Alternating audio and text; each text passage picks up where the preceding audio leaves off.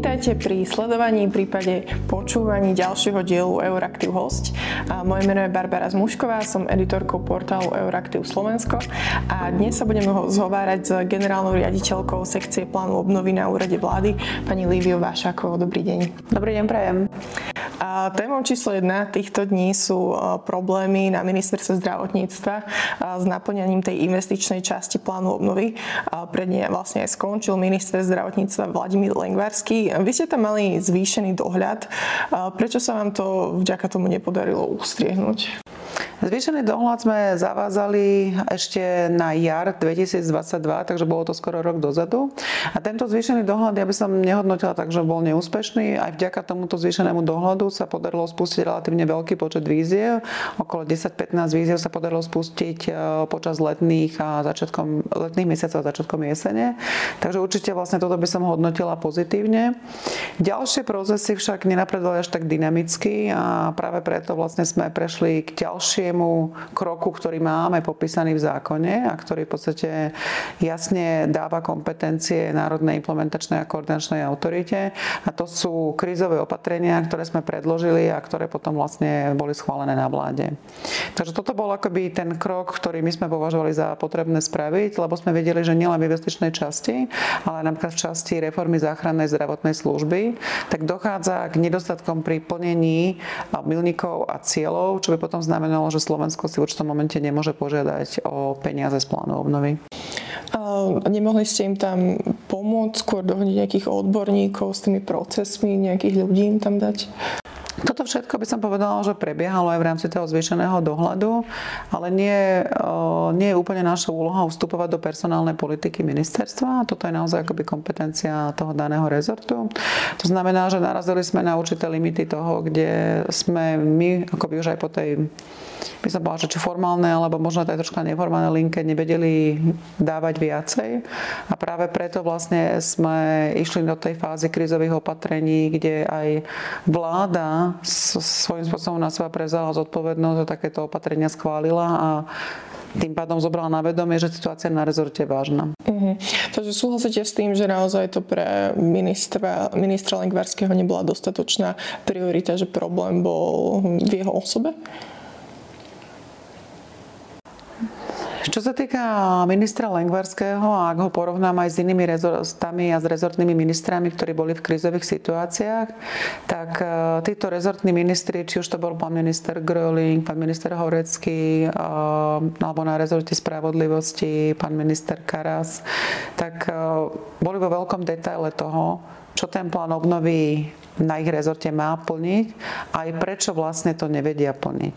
S ministrom Lengvarským tá diskusia bola vždy len po povrchu a týkala sa v podstate toho, že teda či budú tie milníky ciele alebo teda tie konkrétne termíny, ktoré sa týkali napríklad výstavby investičných projektov plniť a všetko bola, že áno, len potom sa tie veci nediali. Uh-huh. A teda rezort teraz bude viesť e, Eduard Heger, ktorý je ale poverený nielen teda riadením celej vlády, ale aj rezortu financií. A navyše teraz e, oznámil nový politický projekt, takže sa aktívne pripravuje na voľby. Um, myslíte si, že v takejto situácii naozaj dôjde k tej uh, zrýchleniu toho čerpania? Alebo mne to skôr znie, že uh, tam ten Heger je tak teraz nastavený, má toľko tých vecí, že či to predsa nebolo lepšie tomu Lengvarskému dať na tohto pol roka dokončiť ešte? To nie je úplne otázka na mňa. Tieto, by som povedala, že personálne rozhodnutia. A my, čo sme spravili, tak sme v podstate na základe zákonných kompetencií zhodnotili, že na tom rezorte to nefunguje dobre, niektoré procesy nenapredujú. Toto sme vlastne veľmi konkrétne popísali v tých krizových opatreniach, kde okrem nemocnice na Rasochách sme písali aj o záchrannej zdravotnej službe, o digitalizácii v zdravotníctve. Takisto sme popísali vlastne, že napriek tomu, že veľký počet výzev bol spustený, máme vyše 750 250 záujemcov o jednotlivé výzvy, čo je relatívne vysoké číslo svedčí o tom, že záujem o tie aktivity, ktoré plán obnovy financuje je, tak boli podpísané iba 4 zmluvy, čo zase svedčí o tom, že sa slabo procesuje a hodnotí na ministerstve zdravotníctva, čo potom vedie k veľkým zdržaniam a tie peniaze sa reálne do ekonomiky nedostávajú. Zoberte si príklad, že mali sme tam e, žiadosti o príspevky mechanizmu na podporu ambulancií v znevýhodnených krajoch a týmto ľuďom, keď sa niekto pol roka neozve, tak určite si nájdu asi nejakú inú zmysluplnú aktivitu. Tým pádom vlastne to, o čo ani momentálne teraz nie je až taký veľký záujem, tak ešte viac odradí tých potenciálnych uchádzačov. Takže čo musí vlastne ten nový šéf rezortu, či to už bude Heger alebo ten štátny tajomník, čo teraz musí robiť? Musí viacej súriť tých ľudí, musí nájsť nových ľudí a keď to rozmeníme na drobné, tak ak, akú prácu tam treba robiť inak? Ja môžem hovoriť len za plán obnovy, kde identifikujeme, že určite treba urobiť rýchle kroky pri záchrannej zdravotnej službe. Tam sú problémy tak s reformou, ktorá momentálne, tak ako bola navrhnutá, tak neplní milník plánu obnovy. To znamená, že my ju nevieme zaradiť potom do tej štvrtej žerosti o platbu. Zároveň je potrebné posúriť aj výstavbu staníc záchrannej zdravotnej služby. Takisto neprebehli trhové konzultácie na nákup sanitiek, to je vlastne tá posledná časť, čo sa týka týka záchraniek. A momentálne prebieha audit, v akej fáze sú jednotlivé časti tejto, tejto investície a na základe toho v podstate bude aj vyhodnotené zo strany rezortu, či je možné ešte dobehnúť to meškanie alebo či niektoré aktivity sa budú musieť zrušiť. Čo sa týka rások, tak tam je taká situácia asi najviac mediálne sledovaná aj najkritickejšia, lebo ide o masívny projekt, ktorý v podstate asi nemá veľkú mm, veľkú alternatívu v dejinách Slovenska. Takže pre nás je tento projekt e, určite kľúčový a práve tam je dôležité poznať to, že či je ešte realistické ho stihnúť alebo nie do konca toho obdobia, ktoré máme a to je kvartál 2 2026. A tento audit by mal, audit by mal byť ukončený kedy? Nie je tam nastavený nejaký konkrétny termín. Uh-huh, ale asi čím skôr by bolo? Určite v záujme Národnej implementačnej a koordinačnej autority je tie procesy nebrzdiť, lebo nám to potom blokuje plnenie milníkova cieľov. Uh-huh. A ja sa teda pozastavím pri tej reforme, o ktorej ste hovorili, že ju treba prijať. Poverená vláda lenže napríklad aj pri mnohých e, koncepciách, ktoré sú potrebné pre e, vyplatenie peňazí z eurofondov, hovorí, že na to už teraz, e, keďže iba poverená, nemá kompetencie. Tak plán obnovy eh, to nejakým spôsobom neovplyvňuje? Čo sa týka legislatívnych vecí, tak vláda má plné kompetencie, že vie schvalovať návrhy zákonov, ktoré sa potom vlastne ďalej prerokovajú v parlamente. Tam problém nie je a to je v podstate aj prípad tejto reformy. Tam, kde môže nastávať problém, tak sú skôr strategické dokumenty. A tam naozaj evidujeme jeden alebo dva prípady toho, že kde tá situácia nie je jasná v súvislosti s dokumentami plánu obnovy. Uh-huh. A ktoré sú to dokumenty? Ide o stratégiu vedy, výskumu a inovácií a potom vlastne stratégia rozvoja elektromobility. A to už sú všetky... Akčný, pardon, akčný plán pre elektromobilitu. A to už je v rámci tejto pripravenej najbližšej štvrtej žiadosti? Toto je vlastne pre tretiu žiadosť o platbu, áno. Uh-huh. Uh, takže a, a v akom stave je to teraz? E, vyriešte to s právnikmi, s Európskou komisiou, alebo hrozí tam, že vlastne až do ďalších, e, až do volieb e, táto žiadosť o platbu neprebehne? V parlamente je návrh na zmenu zákona o pláne obnovy, ktorý by explicitne v podstate dával túto kompetenciu vláde, teda aby mohla schvalovať všetky materiály, ktoré sa týkajú plánu obnovy. A to je teda čisto plánu obnovy, nie eurofondov alebo aj eurofondov? Zatiaľ to máme nastavené na plán obnovy. Mm-hmm. Vrátim sa teda ešte na to ministerstvo zdravotníctva. Minister Langvarský tesne pred odchodom zverejnil projekty cez 200 miliónov eur pre nemocnice.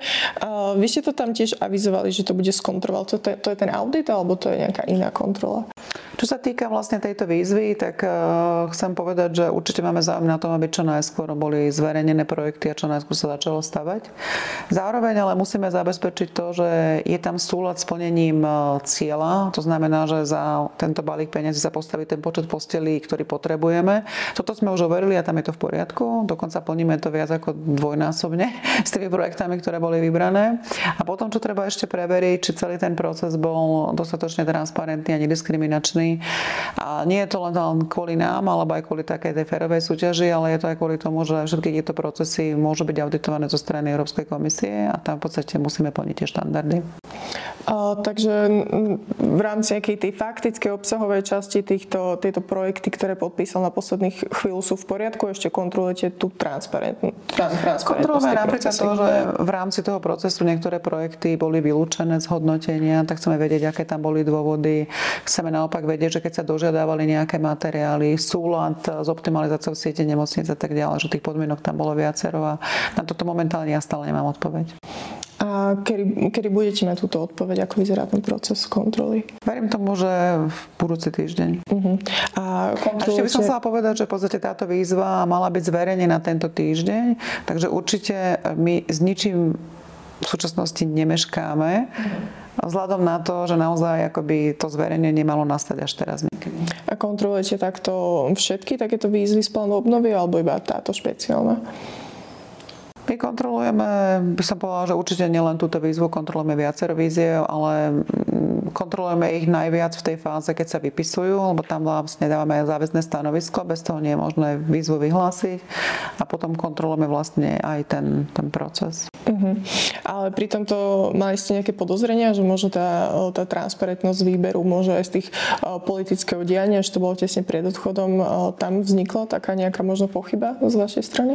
My sme mali dohodnuté stretnutie na útorok, na tento útorok, čo bol s ministerstvom zdravotníctva, kde sa presne vlastne mali prechádzať tie otázky, ktoré som aj tu hovorila, že akým spôsobom prebehol ten výberový proces, aké tam boli kritéria na vylúčenie, e, kto boli tí hodnotiteľi a tak ďalej.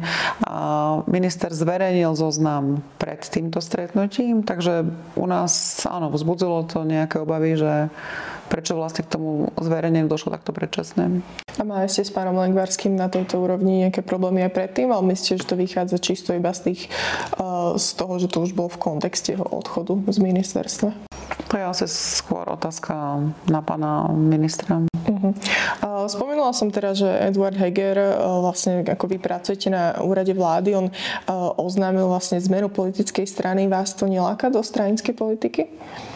Ja som momentálne spokojná s tou prácou, ktorú robím, ma naplňa. Je tam veľmi, by som povedala, aj dobrý kolektív ľudí, s ktorým my si myslím, že sme našli spoločnú reč a máme záujem na zlepšovanie Slovenska z tejto pozície. Ale vlastne po voľbách e, zostane ten útvar alebo bude sa vlastne meniť e, personálne? To asi nie je úplne otázka na mňa. Ja si myslím, že Nika je momentálne nastavená tak, že vie sprevádzať plán obnovy a plniť tú koordinačnú a kontrolnú úlohu až do jeho konca, teda do roku 2026. Takže za mňa akoby ten tým je nachystaný, aby tieto úlohy plnil. Keď sa teda pozrieme na všetky tie reformy, ktoré ešte treba prijať, eh, ktoré vidíte, že sú možno najviac také otázne, že či nová vláda, keby mala napríklad iné politické priority, eh, že by ich vlastne vôbec prijať ani nechcela? Mm-hmm. Veľká časť reform bola v prvej časti plánu obnovy, takže naozaj akoby také tie kľúčové reformy, či už to boli videokové stropy, či už to bola optimalizácia siete nemocníc, reforma vysokých škôl, reforma verejného obstarávania. Takže naozaj akoby ťažké reformy, že sa príjmali v tejto prvej časti. Dokonca aj do žiadosti o platbu, ktorá pôjde až koncom roka, tak e, bola prijatá penzína reforma.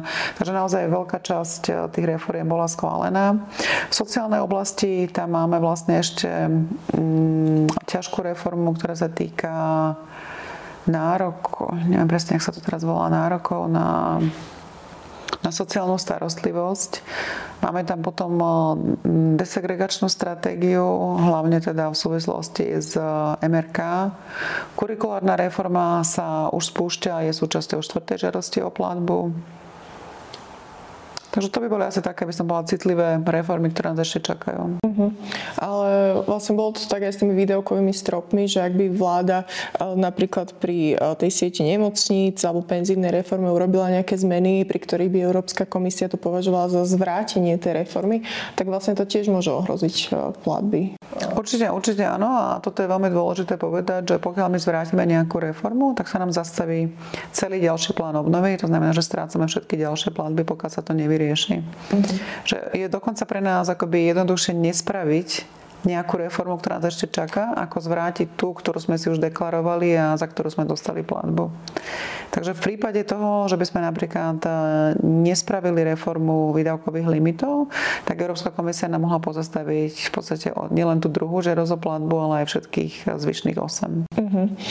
Um, ešte k tým výdavkovým stropom sa určite vrátim, eh, ale každopádne, eh, keď teda príde tá nová vláda, či už bude chcieť eh, zvrátiť nejaké tie reformy, nastaviť to inak, lebo je to pomerne veľká vec vlastne, keď predchádzajúca vláda, vláda im vlastne napísala, nalinkovala, že aké reformy majú prijať a čo vlastne nemôžu zmeniť, keď chcú dostať tie miliardy, tak môže sa stať, alebo stalo sa to už v Európe, že po voľbách si zavolali Európsku komisiu, že to um, že to chcú vlastne zmeniť? Čo sa týka toho, že nastúpi nová vláda, tak v pláne obnovy sa s tým počítalo, lebo ten plán obnovy vlastne išiel cez dlhšie obdobie, ako je jedno politické, politi- jeden politický cyklus. Takže určite vlastne ako bol nastavený nielen ako záväzok jednej vlády, ale je to právny záväzok Slovenska voči Európskej komisii. Tým, že vo veľkej časti pôjde potom v tých ďalších rokoch investície, kde je vždy príjemné asi strihať pásky, mm-hmm. tak si nemyslím, že tam bude veľmi výrazný problém pri ďalšej novej vláde tieto investície realizovať, pokiaľ tie investície bude možné realizovať. A čo sa týka možnosti zmenu plánu obnovy, tak toto nie je jednoduché. Je to proces, ktorý v podstate je dosť obdobný tomu, ako keď sme pripravovali plán obnovy. To znamená, že ten dokument musí prechádzať e, medzirezortným pripomienkovým konaním, potom ho schvaluje vláda, následne ho my ako NIKA posielame do Bruselu, tam vlastne dva mesiace ho hodnotí Európska komisia a potom mesiac rada pred jeho schválením schválením. Takže by som povedala, že tak dokopy to predstavuje nejakých tých 5 mesiacov. Takže ten proces je relatívne ťažkopádny. Európska komisia napríklad neumožňuje meniť reformy, takže zmeny sú možné len pri investíciách do veľkej miery. Aj to musí byť veľmi dobre zdôvodnené. Mhm. Takže reformy sa nemôžu zmeniť vôbec alebo z nejakej časti môžu? Reformy, ak máme teraz v súčasnosti aj reformy, ktoré rokujeme s Európskou komisiou, ktoré by sme chceli pozmeniť, lebo tak ako sú napísané, ich žiaľ nevieme splniť, ani nie je možné ich splniť podľa nášho názoru. A toto sú objektívne skutočnosti, o ktorých ale musíme Európsku komisiu presvedčiť. Uh-huh. A o aké reformy ide? Je napríklad o spájanie vysokých škôl, kde v podstate v obnovy máme nastavené tvrdé spájanie vysokých škôl, to znamená, že strácajú právnu identitu a stávajú sa akoby jedným e, celkom. Toto žiaľ e, zo strany slovenských vysokých škôl nebolo akceptované. Mali sme vyhlásené dve výzvy, do ktorých sa teda žiadna vysoká škola neprihlásila. Tým pádom vlastne náražame na akademickú slobodu, že či Senát alebo nejaké iné orgány vysokých škôl, v podstate nikto zo štátnej správy nevie donútiť, aby k tomuto kroku pristúpili a o tomto sa snažíme presvedčiť Európsku komisiu a rokujeme o možnosti spájania do konzorcií, kde sme si už aj overili, že ten záujem zo strany vysokých škôl by bol. A Nebola toto chyba vlastne zaradiť ako do reforiem? Nemohli ste to skonzultovať predtým s tými vysokými školami, zistiť, že na takéto niečo nekývnu? Zo strany vysokých škôl, tak eh, ten predchádzajúci, by som bola záujem, tam bol, ale potom vlastne to neprešlo cez ich eh, orgány. Uh-huh. Um, teda k tým výdavkovým uh, stropom, uh, tam sa vlastne stala taká vec, ak sa nemýlim, tak to bolo vlastne riešenie práve uh, Eduarda Hegera, uh, že sa do rozpočtu dala vlastne takéto pozastavenie, že kým sa tie na európskej úrovni nebudú uplatňovať tie rozpočtové pravidlá, tak nebudú musieť byť výdavkové stropy ani vlastne platné ani v našom rozpočte, lenže Európska komisia hovorí, že to už bude posledný rok, kedy takéto niečo sa bude môcť urobiť, uh, že od roku 2024 už bude sledovať e, vlastne ten, tie fiskálne pravidlá, tak um, znamená to, že vlastne ten ďalší rozpočet už e, zase bude mať tie isté problémy pri schvalovaní rozpočtu a dávania do toho výdavkových stropov? Európska komisia včera zverejnila, že od roku 2024 vlastne tie fiskálne pravidlá už sa budú aplikovať. To znamená v podstate, že k tomu prvému prvý padá aj výnimka, ktorú sme mali vlastne pri výdavkových limitoch a bude potrebné ich zahrnúť do rozpočtu, do štátneho rozpočtu. To, čo vlastne bude potrebné spraviť, keďže prichádza nová vláda po septembrových voľbách, tak Rada pre rozpočtovú zodpovednosť bude na novo počítať limity. A tým pádom vlastne ja vám teraz neviem povedať, že aký veľký alebo malý problém to bude pri zostávení štátneho rozpočtu. A, takže to vlastne tá rada to má v rámci toho zákona. Má to nová vláda nejaký jednoduchšie? Má ona slabšie sú nastavené tie stropy tým, že je to nová vláda, že sa musí ešte... Vieš, toto ja vám úplne detálne neviem povedať. Jasné. Um, keď sa teda rozprávame o, tých, eh, o tom, ako treba prepísať ten plán obnovy, tak eh, je tam vlastne eh, stále ten problém s, s cenami materiálov. Vlastne v rozhovore s kolegom, s Michalom Hodecom ste povedali, že pravdepodobne sa niektoré investície budú musieť škrtať. Tak už vieme, ktoré a či sa to teda bude diať? Tam by som to chcela tak rozlišiť, že máme investície, ktoré sú hlavne stavby, kde naozaj ten náraz stavebných materiálov ale aj ceny energii bol tak veľký, že v podstate nevieme postaviť za ten istý rozpočet také isté množstvo, či už metrov štvorcových alebo nejakých iných jednotiek. A o tomto sme s Európskou komisiou rokovali aj na základe metodiky, ktorú sme vypracovali, kde sme v podstate poukázali na tie nárasty, zároveň sme brali tie inflačné koeficienty do budúcnosti, tak máme teraz dohodu na tom, ako by sme vedeli vlastne zmeniť tie počty fyzických jednotiek, ktoré vieme dodať za daný rozpočet. A toto bude súčasťou aktualizácie plánu obnovy, ktorú chceme predložiť budúci týždeň do medzirezortného pripomienkového konania. A na tomto už s komisiou zhodu máme. Týkať sa to bude 10 najväčších investícií, ktoré v pláne obnovy máme a kde by naozaj vlastne ten dopad na štátny rozpočet bol veľmi veľký. Tam hovoríme o vyše miliardovom vplyve na štátny rozpočet, pokiaľ by sme toto nevedeli s Európskou komisiou vyjednať. A to znamená, že e, narastli tie ceny e, stavieb tak veľmi, že už by to nepokryl plán obnovy a musel by to ísť vlastne zo štátneho rozpočtu. Tak. A takže to budú práve po mne rásochy, ak hovoríte o tých desiatich najväčších investíciách. 10 najväčších investícií bereme napríklad ako nemocnice, bereme ako škôlky, že my v pláne obnovy nemáme konkrétne napísané, ktoré nemocnice sa majú stavať, ale máme tam popísaný typ investície a vlastne táto investícia patrí do časti nemocnice, kde sme určite vlastne tento stavebný benchmark s Európskou komisiou vyrokovali. Komisia schválila toto, čo pôjde do Toto máme neformálne schválené, takže nemáme to akoby, že v nejakom právnom akte, ale je na tom dohoda aj so, s Európskou komisiou. Um, a ako vlastne vyzerá začlenenie kapitoly Repower EU do plánu obnovy?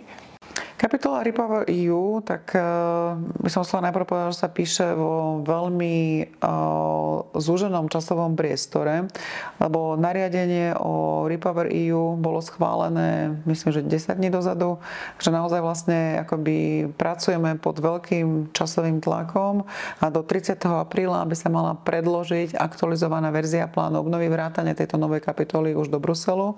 Takže ten časový uh, priestor, ktorý máme k dispozícii, je veľmi limitovaný. Napriek tomu vlastne sme sa snažili konzultovať aj s rôznymi stakeholdermi z oblasti zelenej ekonomiky a máme pripravenú verziu, ktorú sme teda chceli predložiť do medzirezortného pripomienkového konania, ktorá adresuje v podstate všetky tie hlavné ciele, ktoré Ripave má mať. To znamená, že ako sa ostrihnúť od ruských fosilných palív, ako podporiť zároveň zručnosti, ako podporiť energetickú efektívnosť. Veľké investície pôjdu aj do sieti. Takže vlastne podarilo sa nám, myslím, že v relatívne krátkej dobe aj v spolupráci s dotknutými rezortami, to je hlavne rezort hospodárstva, dopravy, životného prostredia, pripraviť plán, ako vyčerpať dodatočné zdroje, ktoré Slovensko má v rámci Ripaveru k dispozícii. Ide o ďaleko menšiu sumu, ako bol plán obnovy. Plán obnovy bol v tom čase 6,3 miliardy, teraz Ripaver je 367 miliónov. A budú to teda nejaké nové reformy alebo iba investície? Európska komisia v podstate pri pláne obnovy nastojí na tom, že sú to reformy, na ktoré sú naviazané investície. Takže máme tam reformy, ktoré nám potom uľahčia aj realizáciu investícií, ktoré už v pláne obnovy máme. Pôjde hlavne o reformu povolovacích procesov a potom tam máme väčšiu centralizáciu správy štátnych budov. Uh, takže bude to Repower EU obsahovať napríklad nejakú tú obnovu budov, alebo čo konkrétne tak v tej doprave napríklad by to mohlo byť? My máme možnosť aj doliať peniaze už do existujúcich investícií a toto aj zo strany komisie bolo prezentované ako vítaná možnosť, lebo na každú investíciu vy potrebujete aj vyriešiť napríklad schému štátnej pomoci, potrebujete si nejak nastaviť potom, ako bude fungovať, či už tá výzva, priame vyzvania a tak ďalej. Takže čím viac tej prípravnej práce urobené, tak tým je potom menšie riziko, že sa to nebude stíhať. Takže my v prípade, dopravy tak chceme len dolievať akoby do existujúcich investícií, či už je to vlastne výstavba tráti alebo nákup vozidiel, nízkoemisných vlastných vozidel, samozrejme. Ďalšie investície tak e, sú v oblasti posilnenia prenosovej sústavy, investície do distribučných sústav. Máme tam vlastne potom e, časť, ktorá sa týka energetickej efektívnosti budov, tak reformy, ako potom aj na to nadvezujúce investície. Na európskej úrovni sa dosť rieši to, ako chce e, európsky zelený priemysel konkurovať napríklad e, americkým subvenciám a e, niekedy sa argumentuje tým, že Európa nepotrebuje nejaké no, ďalšie peniaze, pretože je tam už ten plán obnovy. Vy si myslíte, že tento plán obnovy alebo táto kapitola Repower EU, je tam aj niečo pre ten nejaký zelený priemysel, ktorý by mohol byť podporený na Slovensku?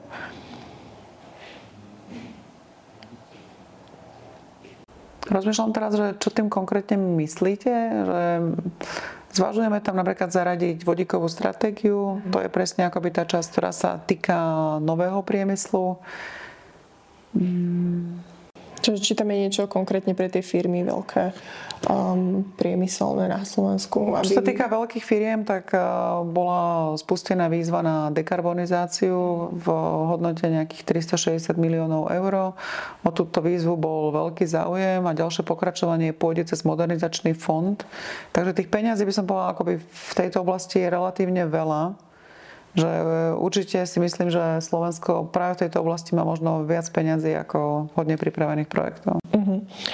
A čo sa týka ešte tej kapitoly Repower EU, tak ak sa nemýlim, tam bola tiež možnosť e, presunúť tam nejaké peniaze z eurofondov. Toto zvažovalo Slovensko?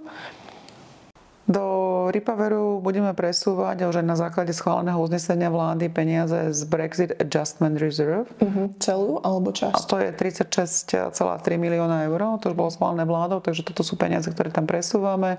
Tým pádom máme celkovú alokáciu okolo 400 miliónov. Zo žiadnych iných zdrojov Slovensko neplánuje presúvať peniaze.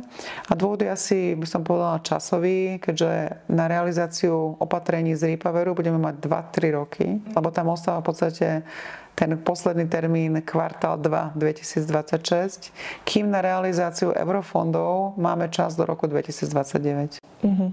A keď sme sa teda rozprávali o tom, že zo štátneho rozpočtu by musela ísť nejaká miliarda eur kvôli stúpajúcim nákladom, a tak stále sa nezvažuje požiadať aj o úvery z plánu obnovy?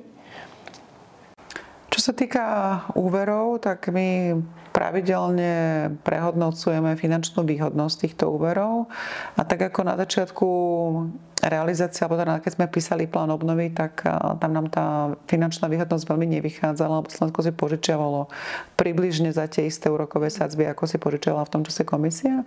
Tak teraz tá finančná výhodnosť tam už je a vidíme to v podstate ako relatívne zaujímavú príležitosť.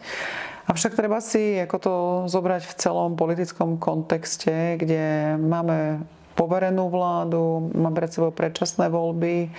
Vnímame aj e, veľa kritických pripomienok k tomu, že už tento plán budeme musieť vracať, čo naozaj my vyvraciame ako hoax, že toto sú granty, ktoré si Slovensko požiadalo. Takže viem si predstaviť, že pokiaľ by sme išli do pôžičiek, by bolo potrebné ďaleko lepšie zdôvodniť, že do akých projektov sa investuje, či naozaj tá návratnosť tam bude, aby sme si vlastne vedeli zdôvodniť, prečo tá pôžička je v tomto výhodná. Ale ak hovoríte, že už to začína byť vlastne finančne výhodnejšie, než ako si samo Slovensko požičiava a že vlastne sme znižovali nejaké ambície nejakých projektov, tak nestalo by to predsa len za to? Alebo môže lepšie počkať až na tú druhú vládu, nech to zoberie politicky na seba? Jedna vec je akoby to politické riziko a druhá vec je v podstate aj že možno na začiatku, ako ten plán bol nastavený ambiciózne, už niekde došlo k nejakým zdržaniam, takže v prípade niektorých investícií ako nám nie až tak veľmi ľúto, že ich vlastne odtiaľ vyškrtávame, ale určite sú tam aj také, že kde tá šanca na to, že by sa dali zrealizovať, tak, e, tak stále je len už teda v podstate tie grantové zdroje nie sú.